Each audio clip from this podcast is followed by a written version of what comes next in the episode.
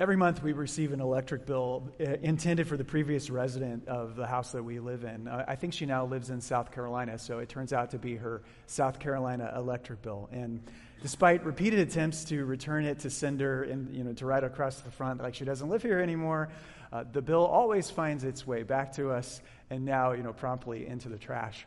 But um, imagine if instead of a bill, it was a personal letter from one of her friends. It arrives every month. It, it spills, I don't know, maybe like juicy details about uh, their life. Like maybe she talks about this epic trip they took to the Cayman Islands or, or candidly expresses the challenges that are, that are happening in her marriage. I'd like to think that I could resist the voyeuristic desire to read her mail. Um, it would be tempting. It would be tempting, but I mean, I realized it wouldn't do me any good. You know, why, why would I read it? Letters are special that way. They're, they're context dependent communication between a sender and intended recipient, meant for just the two of them. Well, then consider this reading the New Testament is like reading someone else's mail. You know, I'm struck by the fact that some of the most important pieces of literature in the Bible, the most important piece of literature in, in civilization, happens to be personal letters written 2,000 years ago by people we've never met, you know, Paul, Peter, James, John, and a few others, intended for people we know very little about in places we, we are not remotely familiar with and in a culture in a cultural moment that we can like uh, we cannot hope to grasp and yet, and yet, uh, these are not pieces of junk mail that are supposed to be discarded, or thrown into the trash, or returned to cinder. Like we're supposed to somehow bring their wisdom into, in our, into our time and place. Yeah, 22 of the 27 books of the New Testament are letters. It, it seems fairly strange to me. Like, why would God inspire context dependent personal correspondence and expect us to, like, get it? 2,000 years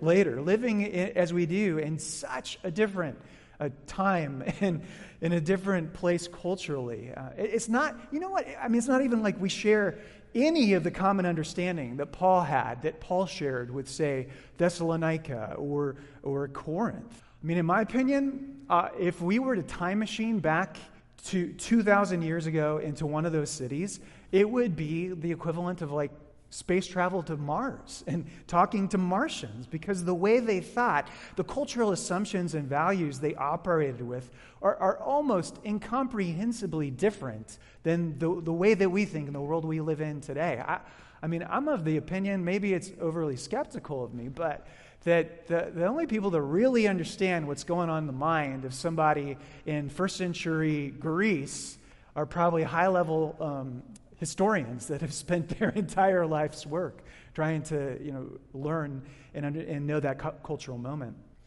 When reading these letters in the New Testament, I think it's important for us to remember this at least that they shouldn't be regarded as one size fits all documents that have like dropped down out of heaven detached from their ancient place like if we really if we really want to listen to the letters and read them well then we're going to have to uh, study what they meant then and there uh, and really be humble, I think, in, in uh, asking the Holy Spirit to like bring that wisdom um, to us in, our time. Now, it's a fun exercise as far as I'm concerned. I mean, I, I told you in the, the, the, email this week just how excited I was to start this new sermon series. Uh, Corinthians, I was intimidated to preach it. I've never preached it before, but for some reason, I guess now is the time. and now I feel ready to do it. And what excites me about the letter, well, several things excite me about it. Number one, it gives us the, the, a glimpse into what life was like in a community of believers 20 years after the resurrection of Jesus. Um, we, we are watching the earliest followers of Jesus work out what it meant to walk with God in their time and place. That gets me excited. The other thing that I really love about the letter is we get to listen to them ask questions of Paul. I can't think of anywhere else in the entire Bible where you get to listen to a group of people sort of go into the classroom and ask Paul question after question after question. This is the only book. We you know what were they what were they thinking of? What were they asking in their day? What were they struggling with? Well, as I'll explain in a minute, uh, uh, we get to listen in uh, in this letter. Uh, the last thing I want to say in this, the introduction to the series, there probably will be times as we go through the letter where I don't know how it applies, how, how, how exactly it, it should apply in the 21st century. It's a challenging book in that regard. Uh, and I'll tell you when I'm not exactly sure. Uh, but again, my attitude is that we should, we should read with humility, we should be humble learners, and we should ask the Holy Spirit to cultivate whatever wisdom he was cultivating in them at that time and place, like to come and, and do the same with us. And so um, let's do that. Let's pray, and then we'll read the passage. O Holy Spirit, fount of every blessing, wind of God and refining fire, please, Lord, come and, and help us to read someone else's mail, so to speak, which is, which is really our mail. You know, the psalmist in Psalm 1 says that he delights in your instruction, and we do too. So give us the wisdom to know and understand these ancient words and, and how they ought to translate to our lives. Do, that, do it so that we might become more like Christ, more like Jesus, more like, well, as the psalmist says, trees planted by flowing streams that bear fruit in its season, whose leaves do not wither. Um, come and do that with us, we pray. And God's people said, Amen. Uh, one of the things I'm going to do uh, during this series is I'm going to comment a little bit more while we're reading the passage. So you'll just a heads up. Um, here we go. Paul, called as an apostle of Christ Jesus by God's will. People can't assign the title apostle to themselves. Um, you, and you can't vote on it as a group. It's not like a title of president or prime minister. The, author, the office of apostle is so special, only Christ can appoint one. Uh, and, and he can only do so directly. It can only happen through a personal appearance of Jesus. The office carries with it special signs and miraculous powers that serve to validate somebody uh, being or not being an apostle. And so there are a few guys around today who call themselves apostle, but I don't see them working, you know, miraculous signs and wonders. And, and I haven't heard of Jesus uh, directly appointing them, so that wouldn't fit uh, their case. It did Paul on the Damascus Road. He says, call as an apostle. A lot of the letter is going to uh, uh revolve around like questions about his apostleship. And, and is he really apostle? And he's not the kind of guy we were expecting um, but more on that later. And he also writes and sosthenes our brother verse 2 or verse 1 still. Sosthenes shows up in acts chapter 18 he was a leader of the jewish synagogue in corinth. And at the end of that chapter I don't remember if we read it when we were going through Acts, but he's essentially getting beaten by a mob um, at the end of the chapter, presumably because he had some kind of sympathy for Paul. Um, well, here it is. Sosthenes, the Jew, head of the synagogue, has now become a Christian, and he's traveling with Paul, assisting Paul in writing and delivering his letters. And so uh, it's kind of cool that he's included here at the beginning of the letter. Verse 2, here we are to 2. To the church of God in Corinth to those sanctified in Christ Jesus, called as saints, with all those in every place who call on the name of our, our uh, of Jesus Christ our Lord, both their Lord and ours. Sanctified and saints are, are fancy words that uh, refer to being made holy or to be a holy people. And when Paul was using that kind of language, he was drawing it from Judaism because holiness what God did with the children of Israel is He set them apart, He, he made them special among all the people of the world. Uh, they were to live a countercultural life, a holy life, and they were set apart to worship Him. So to be holy means, in particular, to be admitted into the sanctuary, to, be at, to, be gain, to gain access into the presence of God. And then, of course, the most holy of all peoples were the, the priests and they were admitted to the holiest places of the sanctuary. Well, here, Paul says that this Jewish idea of holiness extends to all people everywhere in the Roman Empire who uh, follow after Jesus the Messiah. Like, in other words, we all have access to the sanctuary. And, and really, on Sunday, what we're doing is, is, is putting that to practice. Verses, 1 through, verses 3 through 9, and I'll read through the rest of it now.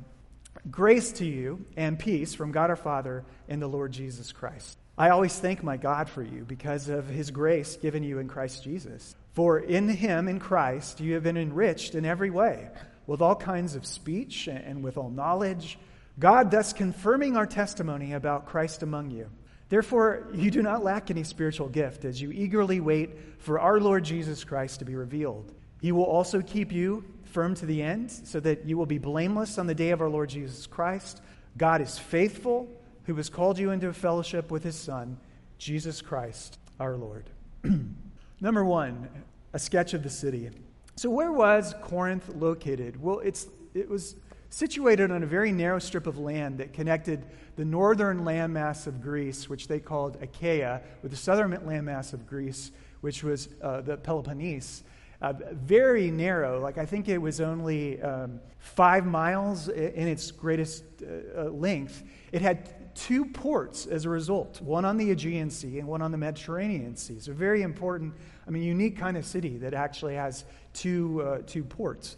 And as I said, the land bridge was so narrow that slaves would literally drag boats across the land, you know, carrying you know, the ropes on their, ba- their bare backs. And so, um, yeah, it was basically like a land Panama Canal. It meant that a ship could avoid going to the south, sailing to the south for 200 miles.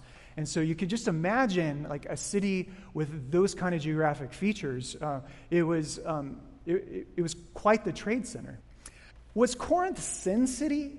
So much um, has been made of the fact, or at least pastors make of the fact, that Corinth was supposed to be like especially bad among the ancient world. You hear this, at least I hear this from other preachers playing it up. Like they say that Corinth was kind of like Las Vegas because of its high concentration of sailors, and with sailors you get vice, uh, but also because of the temple of Aphrodite, which sat on the uh, uh, Acropolis looking over the city. Go back a couple of slides, John, to that, that first slide. There it is, uh, the, the temple of Aphrodite.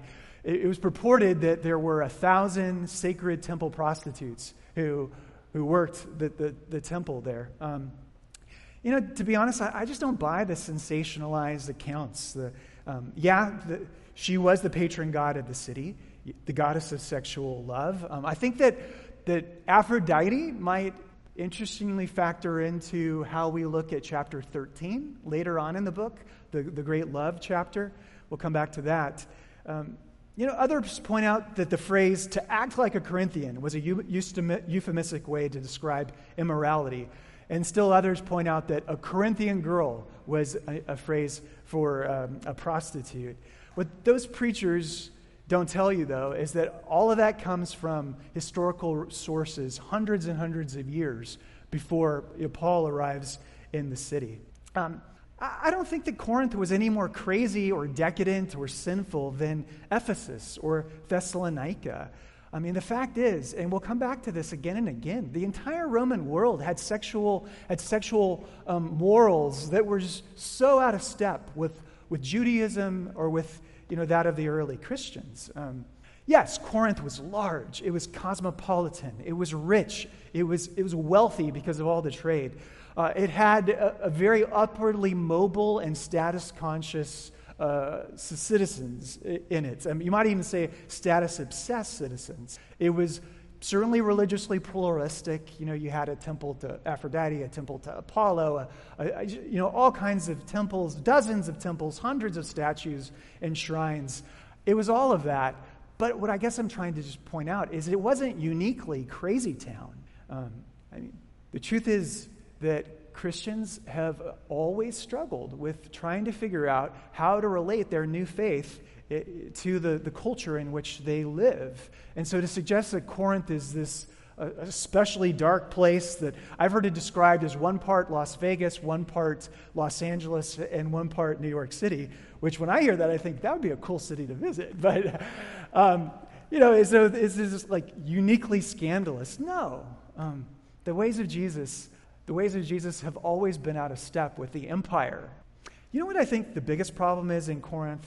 Uh, and we'll come back to this in the future. I, I think the biggest problem is they had wealthy and powerful people in the congregation who wanted to live as wealthy and powerful people as members of the Greco Roman social elite, like with all of the trappings of power and status and privilege.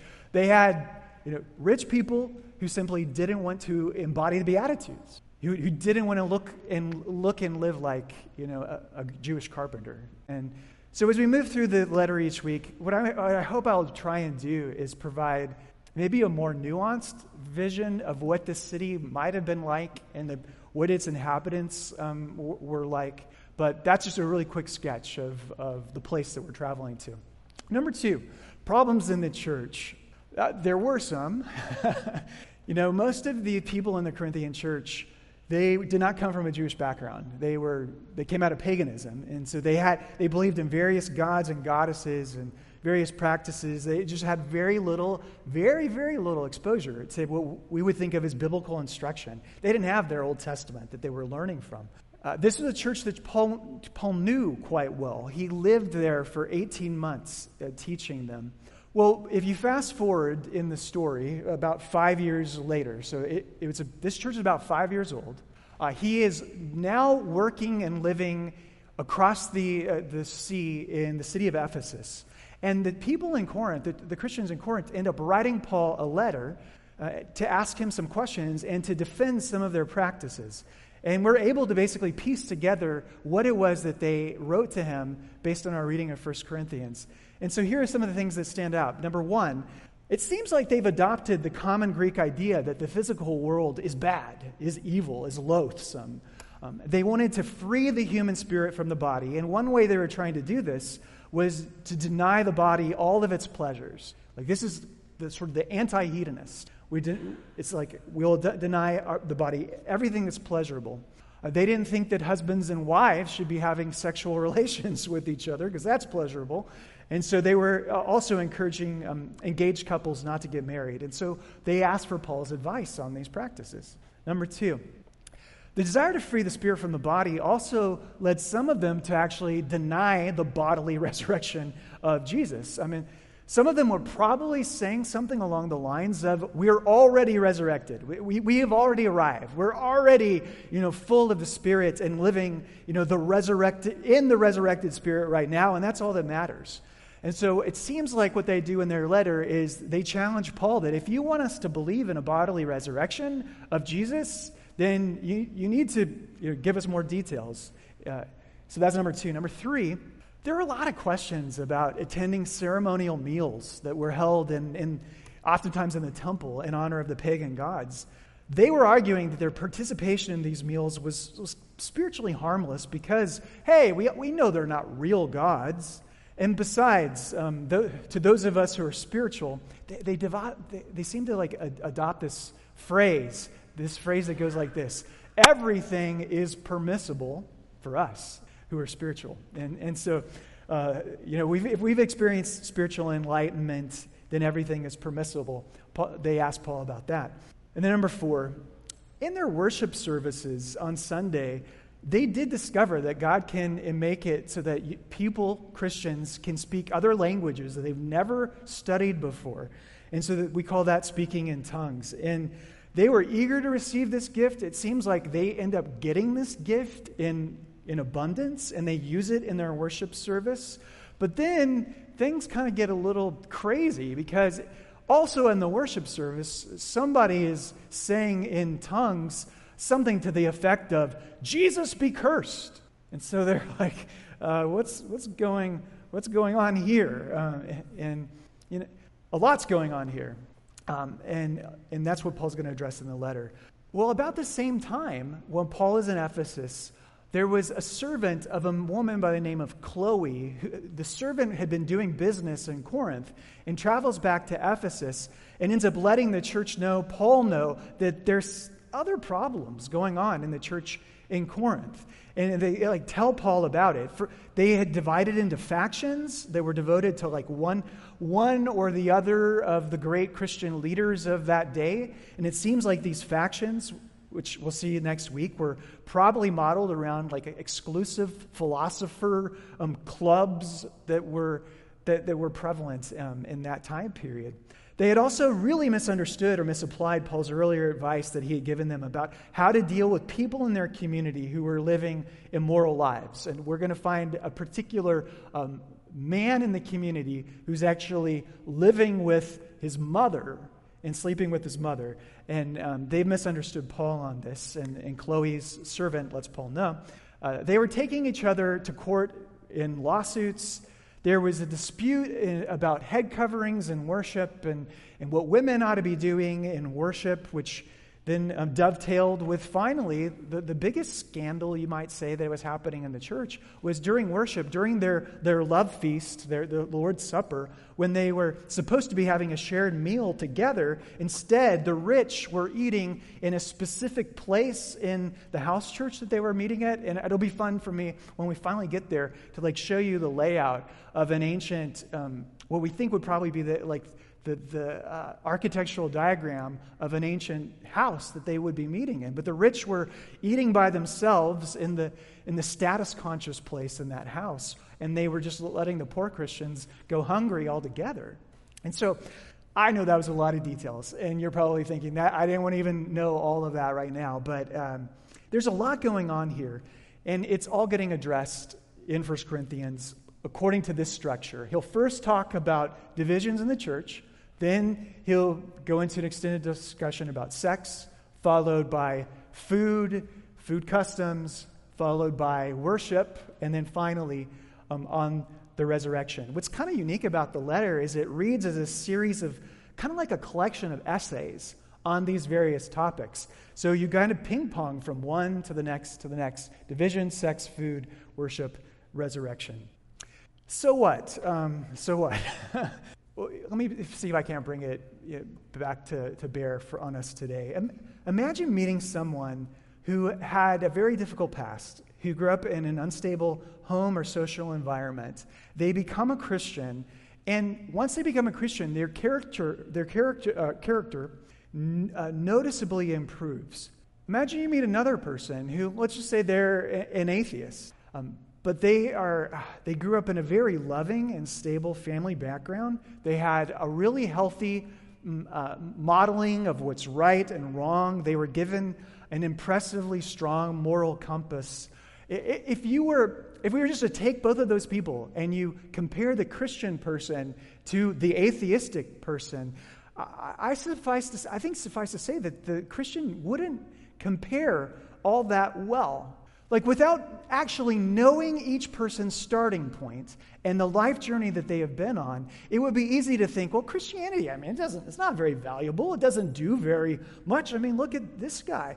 W- without knowing each person's starting point and the life journey they've been on, it's, it's easy to think, oh, look at this guy. What a hypocrite. Boy, these, these Christians are so hypocritical. They don't live up to the high ethical standards of Jesus. I don't want to be around Christians like that. I think one of my secret um, aims in this series is to make you want to be in a group of Christians like the first Christian church of Corinth. Because I'm assuming um, you probably wouldn't. I probably wouldn't. My working assumption is that for the vast majority of us, if we walked into a carbon copy of this church here in Phoenix today, like we'd probably turn around and walk right out. I mean, it it, is, it would be so far below our expectations of what a church should be or Christians should be. Uh, it would be very easy to despise these people who, as we'll see, are very puffed up in their own pride. Yeah, it, it's easy to despise prideful people and so turn into one yourself. No, I think that it's really important that we have to always take people's own life story and experiences into consideration especially before we pass some kind of judgment on them. Um, and if we really take that seriously, then we probably would go, we would be a lot easier on churches on the whole, right? If we took that seriously, that, that like not all of us were endowed with the, the, the same great um, raw material to begin with and, and family of origin to begin with. Like we would just have a whole lot more patience for the church to be a hospital and care of souls, you know, rather than you know a comparatively uh, put together institution. You know, I, I, think it was somebody who wrote that churches are hospitals for the soul, and generally those who go to hospitals are com- comparatively worse off than people that are visiting museums. I just think it would make us much more patient and long suffering with the failures of other Christians and even you know our own failures for that matter. So that's what I'm going for. I want you to to want to, to want to be with people like this. Because Paul says, in spite of all your, your stuff, you're really a church. You're, you really are saints. You really are holy and you really have the Spirit. In spite of the fact that, like, we 21st century Christians live in as we do in our cultural moment could, could meet you on a street thanks to a time machine, and we might look down on you and despise you. But Paul's not doing that. Paul sees this, this young family as it's just, it's just that, like youngsters that do have a lot of room to grow, um, but they're still part of God's family. And, um, you know, Paul had seen how far they had come already, where they had started, and he saw the trajectory that they were on. And so I like to keep that in mind as we deal with the church's problems. That's number two. Number three, he does give thanks for these Christians. And he teaches us to be thankful in any and every circumstance. And he tells us to think about those things which are noble, which are true, which are right, pure, and admirable in other persons. And you know what? He, he puts that into practice here at the beginning of the letter. So verses 4 and 5 start out the Thanksgiving section. I realize that this was a standard way of writing letters in that day. You would say who you were, who is the recipient, and then oftentimes in Greco Roman rhetoric, writing rhetoric, you would give thanks for whoever it is is your recipient. Um, I just don't think we should dismiss it as though these aren't, this isn't real thanks, because I think he's really thankful for them. And it's remarkable, as I'll show in a second. I always thank my God for you because of the grace of God given to you in Christ Jesus, he writes, that you are enriched in Christ in every way, in all speech and in all knowledge. Like, do you realize what he's doing? He's giving thanks to God for their spiritual gifts, even though he knows that these spiritual gifts are being put to bad use. They're not being used right, they're being abused. Like, he knows, he gives thanks for their, their giftings and their knowledge. He, even though he knows that that knowledge and, that, and those giftings are puffing them up with pride, I, I, it would, I would feel seriously puffed up with pride if I was given the ability to, like, all of a sudden deliver prophecies, which is what they were doing in their church. If I could just, you know, bust out in um, a, another language right now that I had never you know, studied before, um, if I had a word of knowledge, if I could look at you and sort of know something about you and say, like, a word of God to you that I shouldn't at all be able to know by my, you know, if I had those abilities, I, I'd be puffed up too, and so would you. So, what I'm saying is, Paul gives thanks, even though he knows ah, they're putting him to bad use, even though he knows that, that they even look down on him. And if you think about it, the, the hardest people to, to give thanks for are those who, who are kind of like secretly despising you, right? You know, they, they viewed preaching in terms of Greek rhetoric. They viewed wisdom in terms of Greek philosophy. They viewed apostles as all conquering heroes who come to save the day. In every one of these regards, as we'll see, Paul did not stack up very well. Uh, they might have even said something along the lines of, yeah, he was a great evangelist. Yeah, he planted the church, but, you know, poor old Paul, he doesn't have spiritual experiences like we do. He's not spiritual the way that we are. And if you ever listened to him talk before, his oratory, uh, well, we all know he's not that good. We need a new leader, so said some. Um, and yet, Paul is thankful for those gifts, however, they have been misused, and thankful to the God that had favored them so richly, uh, the Jesus who had so freely given it to them. When I read this Thanksgiving section at the beginning, I think, man, I want to grow up and be like that.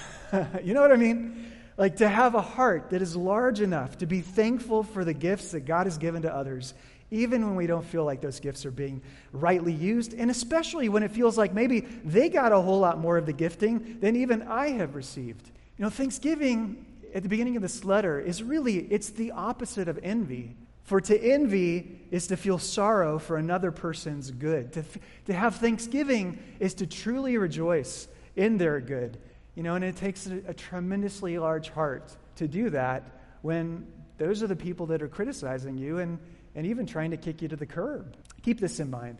Keep in mind that generally speaking, people change very slowly and irregularly, only rarely and superficially when they are shamed or condemned, and most especially when cheered on with encouragement, gracious accountability, and hope. Um, you know, Paul's going to end up, he's going to end up basically uh, criticizing them on nearly every page. But he this large hearted thanksgiving, this genuine thanks at the very beginning of the letter, is what makes him able to do it without crushing their spirits. Okay, last, I should probably end the sermon right here because I'm out of time, but whenever a preacher says that, you know that there's one more piece coming. Um, I want to show you one more important feature of, of this section of the letter that we will return to again. I feel like I've said that a lot this morning or this afternoon, but we'll return to this again, and it is the tension between the stick and the carrot. Verses 8 and 9.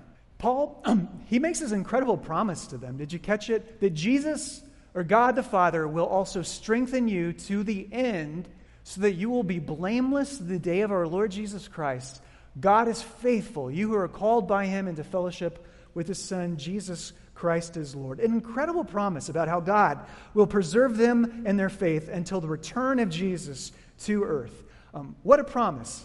And it sounds like a very settled promise. Like God is going to do it all. He's going to present you blameless on the last day.